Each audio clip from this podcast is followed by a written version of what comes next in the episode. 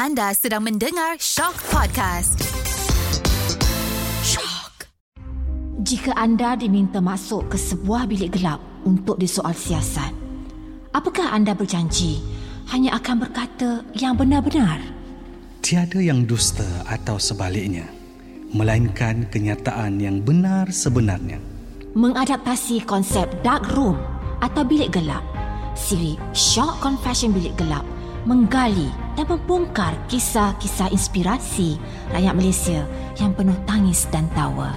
Di dalam bilik gelap ini, saya Sudirman Muhammad Tahir akan rungkaikan cerita-cerita kenangan manis, pahit, sedih, marah dan kecewa. Malah kekesalan dalam memburu piala kehidupan diluahkan secara jujur dan tulus. Inilah podcast Confession Bilik Gelap. Assalamualaikum warahmatullahi taala wabarakatuh. Anda kembali bersama saya Sudirman Muhammad Tahir dalam Shock Podcast Confession Bilik Gelap. Dan sekali lagi minggu ini kita bertemu untuk seorang lagi tetamu yang akan bercerita mengenai kisah hidupnya, perjalanan cerita yang akan dikongsi untuk kita semua. Siapa dia? Bersama dengan saya. Ini dia penyampai Radio Era Isha. Hai, apa khabar? Baik, apa khabar Isha? Sihat, bertambah-tambah sihat. Okey, Isha, sebelum kita berkongsi lebih lanjut, kita nak mendengar cerita yang mungkin orang tak tahu kan ah, apa siapa Isha sebenarnya. So mungkin Isha boleh sedikitlah secara ringkasnya uh, memperkenalkan nama Isha uh, sekarang ni sebagai apa. Mungkin ramai juga yang belum mengetahui. Okay, hi guys. Saya Isha Nur Syam, uh, penyampai Radio Era. Slot saya Gempa Hidera pukul 1 sampai pukul 4. Ataupun kalau korang tengok dekat TV tu, uh, sebabnya Gempa TV Mhm. yang air dekat Astoria setiap hari Rabu pukul 9 malam. So, itulah saya seorang TV host, radio announcer, content creator. Uh, macam itulah. Hmm.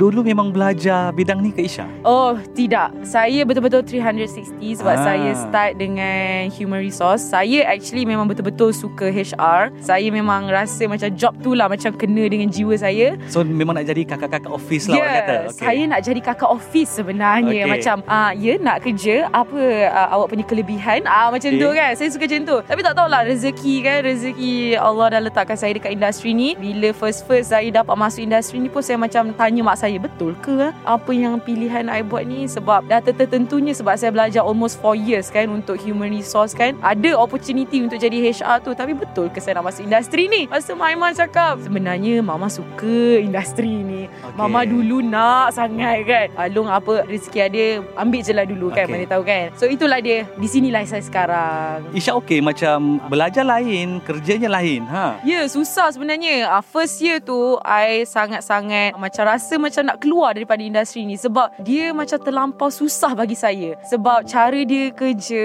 cara orang yang saya kena bercakap. Sebab saya jenis yang macam takut nak bercakap dengan orang. Okey. Sebab tu saya pilih nak kerja dengan office. Introvert ke extrovert? Saya introvert Tapi Ah. tak nampak kan Ha. ha. Sebenarnya saya takut Sebenarnya nak cakap dengan orang Bukan takut Sebab kadang-kadang kan Bila saya pergi event Cakap Ish sombongnya dia ni Tak nak cakap Tapi saya sebenarnya Nampak tangan saya pun dah Basah tau nak cakap dengan orang Rasa macam berpuluh-puluh hati Debar-debar kan Ha. Kalau kita boleh dengar tu kan dudak-dudak dia. Ya, ah, tapi bila saya masuk dalam industri ni, saya belajar satu benda ah, yang kalau kau tak nak bercakap, orang akan anggap kau sombong. Mhm. Ah, so bila saya masuk di industri ni setahun tu, saya paksa diri saya bercakap dengan orang. Mhm. Nak tak nak, takut ke tak kau pergi cakap. So uh, bila uh, saya belajar benda tu baru saya tahu okey sebenarnya kita kalau jadi introvert tak semestinya kita tak boleh buat. Okey. Kita kena juga nak tak nak kena paksa diri juga kan untuk kita bercakap dengan orang macam mana. Sebab for me in terms of hosting nak tak nak you memang kena cakap dengan Betul. orang. Ha. Ha. So itulah dia Itulah yang saya belajar Susah tau sebenarnya Tahun pertama tu Tanyalah co-host saya Daniel Sebab dia start Memang betul-betul dengan saya Ha. Saya masuk on air pun dengan dia Saya masuk gempak pun dengan dia Nangis semua dalam toilet Dia yang tahu Kenapa sampai nangis tu Isha? Ah, sebab first year tu saya rasa macam susah Macam aduh eh, macam mana nak cakap dengan ini Nak takut Okey. Tapi nak cakap Lepas tu tak ada experience. Ya, lepas tu saya pernah kena macam um, bila bos panggil kan. Ah, dia orang cakap, "Oh, ada orang cakap kau sombong." Lepas tu cakap, "Kenapa eh?" Oh, sebab tak tegur dia dekat event. Oh. Ah, pasal macam dari situ baru saya tahu yang macam okey, aku nak masuk industri ni, aku tak boleh jadi macam ni. Kita kena ada uh, orang kata bermuka-muka. Ya, Ah. ha, nak tak nak you kena macam at least uh, greet dia orang, tahu siapa dia orang. Ha, itu first lah benda yang saya belajar bila saya masuk dalam industri ni. Mhm. Hmm. Okey, Isha bila awak dah bergelar penyampai radio era radio nombor satu dekat Malaysia ni, Hmm. Of course pressure sangat tinggi Isha kan. Awak nak membawa jenama radio era tu. Dalam masa yang sama kita dah gelarkan sebagai seorang selebriti. Pernah tidak terfikir untuk berada pada tahap sekarang Isha berada ni Isha? Ya Allah, itu paling saya tak sangka. Mula-mula masuk dalam industri ni, saya macam fikir apa target saya selepas nak jadi TV host. Okey. Tapi saya sejenis orang yang tak fikir kehadapan. Apa yang ada dekat depan mata saya, itu yang saya akan Okey. grab. Ah, itu memang Isha. Mm-mm. So macam kalau orang tanya, apa plan you in the future? You ada plan tak? I macam, uh, plan sebulan depan pun I tak ada. Mm-mm. So macam bila I masuk dalam era ni uh, Time tu diorang buat macam close audition kan uh, Diorang tanya you nak tak jadi radio announcer Ah. I macam cakap I pun tak tahu Sebab I tak pernah terfikir nak jadi radio announcer Betul. TV host apatah lagi Kan? kan, Ha-ha. So bila diorang call Diorang kata Isha you dapat uh, jadi announcer era I macam Ha? I cakap kenapa I? Lepas tu dia kata oh sebab kita orang suka dengan personality you Semua dia, dia tanya you boleh buat ke tak? Mula-mula kalau you nak tahu Untuk I masuk era ni sebenarnya I reject dua kali Wow. Ha, kan? Orang berlumba-lumba tahu Ya. nak masuk era ni. Ha, bukan sebab apa Sebab I takut nak jadi radio announcer. Sebab bagi I Itu macam satu responsibility yang sangat besar untuk I. Untuk jaga nama branding Yang Hmm. dengan I jenis yang macam Cakap huha-huha. I pun takut kan? So uh, bila kali kedua tu uh, Diorang call I balik Diorang kata Isha Kita boleh train you. Kata uh, kita boleh ajar you. Tapi apa slot you Memang is you. Maksudnya you tak payah tukar diri you kepada orang lain Apa yang you cakap Itu adalah you Lepas tu. I pun cubalah Sebulan dua bulan I cuba Now I dah nak masuk second year Dengan era Tahniah. Alhamdulillah I macam tak sangka lah I berada di tempat sekarang ni Macam selalunya dulu Time I dengar radio I macam Uish Seronok diorang cakap kan Bila sekarang I dengar um, Gempak Hid Era Bersama saya Isha I macam Uish Nama aku tu Kan? Ha Macam tak sangka lah Macam tu Tak sangka kan seorang introvert akhirnya jadi seorang announcer radio memang kena berada di public. Ha, Ha, kan? Betul Satu orang kata bukan mudah sebenarnya Isha kan? Ya yeah, betul Bukan mudah Ha-ha. uh, For me The struggle is real Sangat-sangat Mm-mm. real ha Isha, awak sedar tak yang bila mana nak masuk dalam uh, industri hiburan kita kan Isha dengan uh, hostingnya lagi, lepas tu dengan penyampai radio, automatically orang kan kenal. Terdetik tak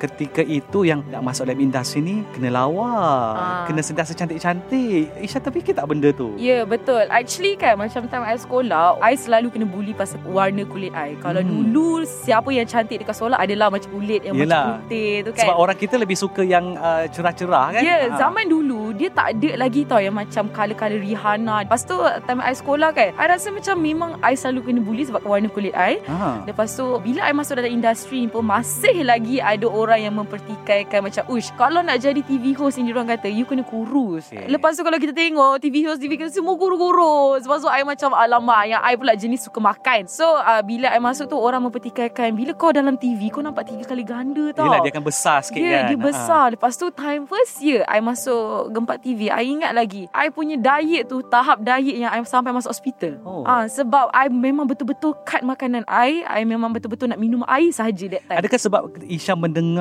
komen-komen orang Isha macam kena kurus? Yes betul Pada tahun tu uh, Okey. Pada tahun tu I banyak sangat dengar cakap orang Yang macam bila orang cakap ni Okay aku kena buat macam ni Ha. Bila orang cakap macam ni Okay aku kena jadi cantik eh, Memang kena macam ni Tapi bila I masuk tahun kedua For me Apa yang I rasa Sebenarnya tak semua orang suka kita Mhm. Tapi apa yang kita kena buat adalah Jadi diri kita Betul. Nak puaskan hati orang tu Semua tak boleh Betul. Orang ramai kan So macam for me Tahun kedua tu apa yang I buat Okay you know what I'm done with all this thing Okay. I nak jadi diri I Orang suka ke tak Itu terpulang. Mm-mm. Sebab ini adalah diri I. Sebab for me to become someone else Is impossible. Tak boleh macam tu. Sebab I dah cuba. I dah cuba jadi Isha yang macam Assalamualaikum. Lemah lembut kan?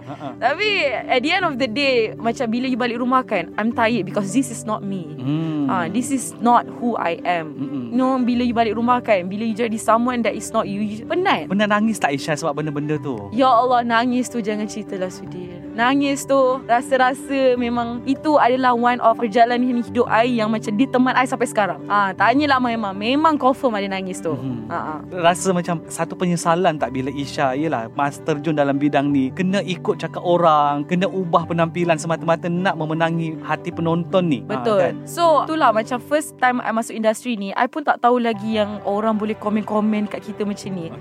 Sebab bila I masuk diploma dengan degree kan, I sangat-sangat different ya. I, kiranya macam followers I lain lah kan. Okay. Diorang tak macam tu tau. Bila I masuk industri ni kan, baru I dapat, ish, tak cantiknya baju yang kau pakai ni. Oh. Eh, makeup jenis apa ni? Rambut Okay. jenis apa ni? I terkejut tau. Eh, ada eh. Oh, asal eh macam ni kan. Ah, ah. So macam uh, benda tu I rasa macam normal. So kalau I nak ikutkan apa sangat yang orang cakap, apa yang orang komen, uh, memang tak adalah I sampai sekarang sebab I confirm dah give up. Betul. Ah, Yelah sampai satu tahap macam kita kena ikut cakap orang Isha eh. betul.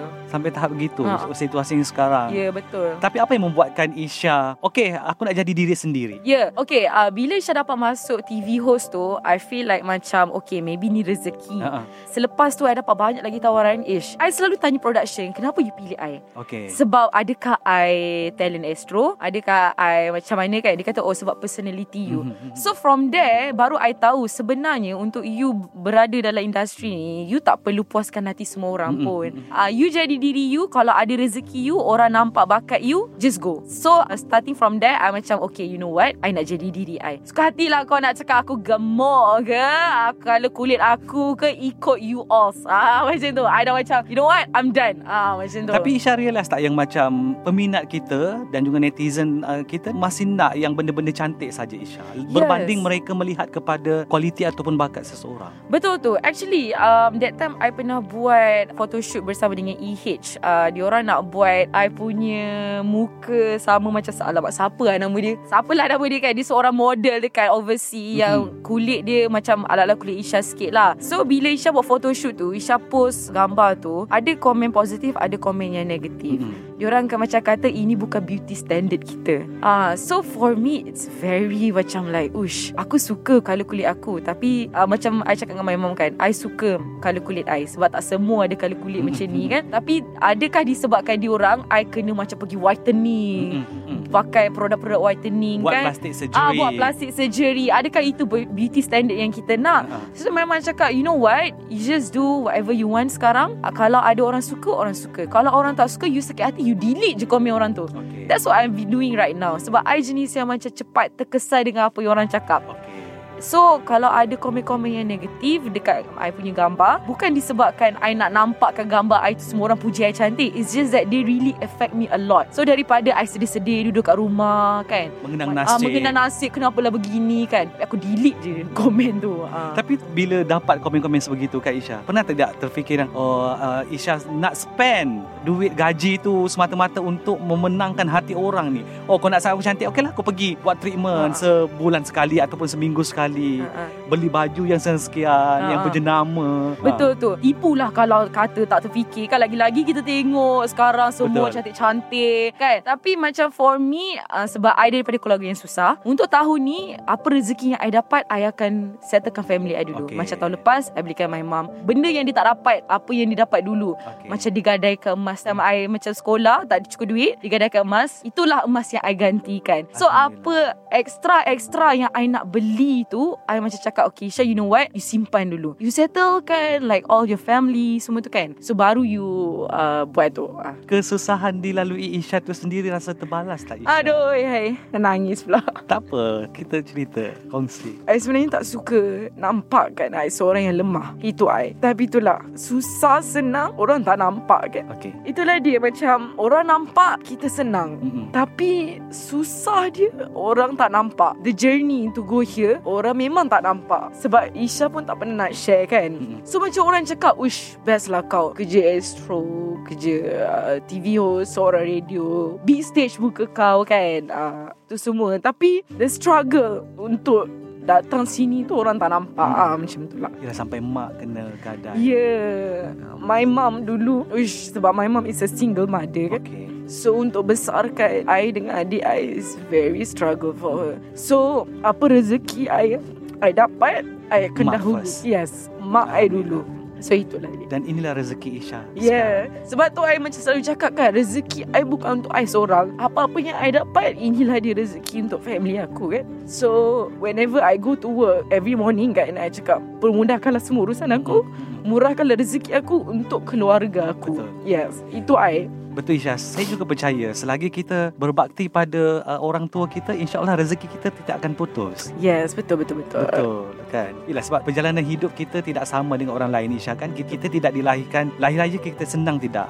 Ya Ah. betul. So mungkin apa yang sentiasa yang menjadi penguat semangat Isha daripada uh, mak Isha sendiri? Yeah, so apa yang I nampak daripada my mum walaupun eh, seorang perempuan apa-apa pun kita sebenarnya boleh ke hadapan, boleh buat sendiri. Apa-apa rezeki kita kalau boleh kita cari sendiri. Itu I sampai sekarang sebab orang selalu tanya I kan Isha, kau 26 kau tak nak kahwin ke? Hmm. Kan itu soalan yang kita selalu dapat lah kan. Ha, ha. Tapi macam I I rasa macam I tak cukup lagi nak berbakti kepada family I I kalau boleh I nak kerja lagi Sebab I nampak my mom struggle Kerja daripada I kecil sampai besar Walaupun sekarang Kalau Sudi nak tahu I dah kerja sekarang Dia still tak nak berhenti kerja Kalau Isha boleh kongsi, Mm-mm. mak kerja apa Isha? My mom Uish Sudir My mom kerja banyak sangat My mom seorang yang tak pernah putus asa Okay. Contohlah uh, Dia pernah buka butik Butik pengantin Tak jadi okay. Okay. tak apa Dia tukar Dia kerja hotel Tak boleh Okay dia tukar Pergi construction Okay tukar Sampailah sekarang Dia tukar-tukar kerja Sekarang dia dapat satu kerja Yang sangat-sangat dia suka Mm-mm. Iaitu Dia kerja dekat Perlis sekarang uh, Bekerja dengan Satu company Membuat construction building lah Okay. uh, So Isha cakap dengan Mama Mama Mama dah boleh berhenti kot Sebab Isha dah Ya, ada Isha ah, support. Yes, I nak support you. Tapi my mom jenis macam tak boleh. Uh, macam kat mama nak kerja. So dia kata tu yang dia ajar I daripada I kecil sampai besar. Apa-apa pun you kena ada your own money. Because apa yang you earn tu tak sama macam mana yang orang bagi kat you. Ha, itu my mom. Ha. Hmm, ha. So you ambil semangat mak. Yes, betul. Kalau Isha boleh kongsikan jugalah kan kalau Mm-mm. kan jika tak keberatan. Mam single mom sebab ayah. Ya, yeah, bercerai. Okey. Ah, uh, bercerai dengan my dad uh, daripada umur I 6 tahun. So bila time I 6 tahun tu I feel like it's very hard for me. Untuk terima situasi. Ya, untuk terima situasi tu. But then, I saw my mom. Dia macam, dia just wing it. As long as I ada anak I, I nak kerja, okay, I dah tak kisah dah dia. So, bila I umur sekolah menengah macam tu, baru I faham. Okay, tak semestinya kita sedih tu, kita kena tunjuk. Betul. Sebab sometimes, my mom sedih, dia tak tunjuk pun. Kita selalu nampak dia happy kan. Tapi Isha tahu mak tengah bersedih. Ha, tapi I tahu dia tengah sedih. So, I cakap, you sedih, you bagilah tahu kan. Tapi dia macam, sebab dia tak nak disebabkan seorang sedih, semua sedih. Ah, that's my mom. Tapi itulah yang I belajar dia sampai sekarang. Adakah disebabkan mungkin pengalaman yang Isha lalui daripada umur 6 tahun melihat uh, kedua ibu bapa sorry Isha eh Mm-mm. mana perceraian itu berlaku membuatkan Isha pada usia ketika ini masih belum nak fikir soal berkahwin. Salah satunya ya. Saya betul-betul uh, bukan trauma lah. Dia macam betul-betul takut dengan okay. ni sebab uh, bila kita dah berkahwin ni kan especially dah ada anak kan kalau nak cakap pasal perceraian ni I rasa macam Allahu biar betul kan macam ish, kalau boleh memang tak nak lah. Even macam I cakap dengan my mum I takut sebenarnya. Betul ke laki yang I nak pilih tu tak buat macam mana? Like you know like cerai because my dad even sekarang I still lagi contact dengan dia juga. Okay. But it's just that I feel like it's not fair Macam like penceraian tu. Macam you know Bila kita kecil Kita tak boleh berfikir lagi Kenapa mak ayah kita nak cerai? Okay. Jahat ni dia orang nak cerai kan Tapi bila sekarang baru I faham. Tapi that's one of the reason yang I rasa macam eh, Bila jumpa lelaki Eh betul ke lelaki ni? Tu yang memang kata ah, Lama-lama kau jadi anak darah tua lah Sebab dok tolak semua lelaki kan Tapi itulah macam I sampai sekarang I cakap dengan my mom kan Macam mana kita nak tahu Like that guy is the one Apa yang membuatkan dia the one Sebab kita tahu jodoh semua ni Atas tangan Tuhan Betul. kan So my mom cakap You kena try and error lah You kena try and error Tapi ya Sampai sekarang I still lagi tak terfikir Pasal kahwin tu Even I cakap dengan bos-bos I kan Semua orang tanya Isha you nak kahwin bila Sebab kita Okay. dah kena ready dah ni Nado I cakap let lu lambat lagi Kan? Ah, tu sebab apa? Sebab sekarang I still nak cari rezeki. Kalau I dah lepaskan semua benda, I rasa macam ush, dah cukup dah. Apa yang okay, aku dah rasa macam boleh tambah lagi ada responsibility. Okay, go. Time tu pun ada orang, okay, kita teruskan. Ya. Yeah. Isha, persepsi Isha terhadap sebuah perkahwinan eh melihatkan kegagalan perkahwinan kedua ibu bapa dan juga persepsi Isha terhadap definisi seorang lelaki tu yang membuatkan seorang uh, wanita akhirnya terpaksa hidup sendiri dan membela kehidupan dua orang anak. Uish, Isha tak tahulah benda tu susah. Sebab Isha sendiri tengok my mom struggle macam mana kan Sudir. And there's this one time eh, my mom tak cukup duit. Kita orang memang tak cukup duit eh. Tapi disebabkan my mom nak tengok anak dia makan kan. Kita orang share satu nasi. I dengan adik I je makan. I ingat lagi My mom kutip duit shilling Ada dekat lantai Kadang-kadang bawah sofa Ni nak beli satu nasi Untuk I dengan adik I Struggle seorang uh, Ibu, Ibu tunggal. tunggal. Betul-betul. Sebab my mum time tu Dia memang tak ada apa-apa. Dia tak ada duit Dia tak ada kerja. Dia Barang kemas semua dah gadai. Dia hanya ada I dengan adik I je. Tapi apa yang dikata Tak apa. Asalkan I ada anak-anak I I akan bekerja keras. And that's what I'm doing right now. Hmm. macam tu lah. Struggle seorang. Ibu tunggal ni Sangat-sangat susah bagi I Tapi sekarang dah lain eh Macam dulu. Sebab sekarang kalau kita tengok Apa-apa mesti woman empowerment Betul. dulu. Sekarang apa-apa You dah boleh bawa pergi court. So awas lelaki di luar sana Dan adakah itu juga mengubah persepsi Isha terhadap lelaki Melayu? Oh lelaki Melayu. Tak adalah juga. Itulah yang saya cakap dengan my mom Mama ada ke ni Lelaki Melayu nak Isha ni? Macam semua dah benci je ni. Lepas tu cakap Ada tu jodoh tu Tak ke mana? So saya masih menunggu. Ah, tapi persepsi Isha terhadap Yelah minta maaf Isha Ha-ha. uh, Terhadap bapa Macam mana Isha? Bila situasi itu berlaku dalam Mm-mm. kehidupan Isha Faham Adakah awak marah dengan dia Mm-mm. Ataupun bila dah besar baru awak faham situasi itu Faham I mean like Masa I kecil Tipu lah I cakap I tak benci my dad eh. Macam kenapa you buat my mom macam ni eh Mm-mm. Selai sepinggang tau. Lepas tu I macam benci lah sangat-sangat. Macam rasa macam dah nak putus lah. Macam tu kan. Tapi bila I besar Rupanya benda ni kita tak boleh nak avoid. Okay. Benda ni Nak tak nak kita kena terima dengan hati yang terbuka kan. Dengan my dad pun sekarang Dia dah bahagia dah Dia dengan uh, dia punya Family. family, sendiri. Until sekarang I still lagi contact my dad. Yelah. So persepsi dia Macam bila I kecil tu lain Bila I besar lain uh, Lepas tu I tanya my mum Oh kenapa eh sekarang I macam lain? Sebab you dah faham. Okay You dah faham semua benda-benda macam ni kan. Nah, Time kecil dulu mum nak explain susah. Betul. So dia kata biar you faham sendiri. Ah Sekarang inilah dia Isha faham sendiri. Hmm,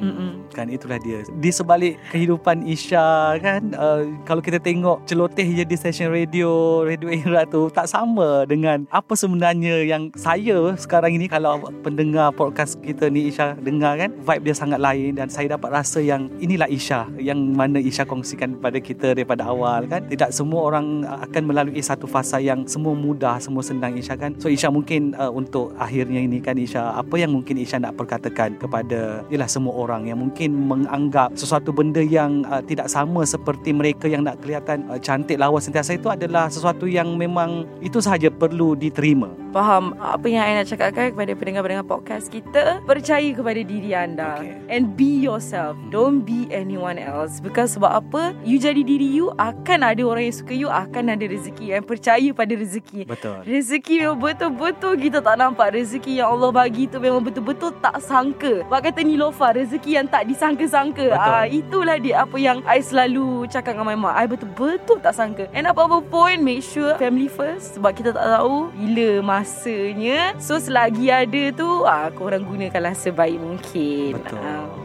Saya setuju dengan apa yang Isha kongsikan sebab selagi ada orang tersayang bersama dengan kita, kita manfaatkan kehidupan mereka sebab bila dah tak ada nanti, tak ada siapa lagi akan bersama dengan kita. Terima kasih sekali lagi Isha. Saya nak mendoakan semoga Isha akan terus dimurahkan rezeki, sukses dalam kerjayanya dan saya nak tengok dia berlakon pula juga lepas ni. Oh, InsyaAllah Thank you Terima kasih Isha untuk bersama dengan uh, saya dalam Confession Bilik Gelap ini. InsyaAllah kita akan berjumpa lagi pada episod akan datang Confession Bilik Gelap.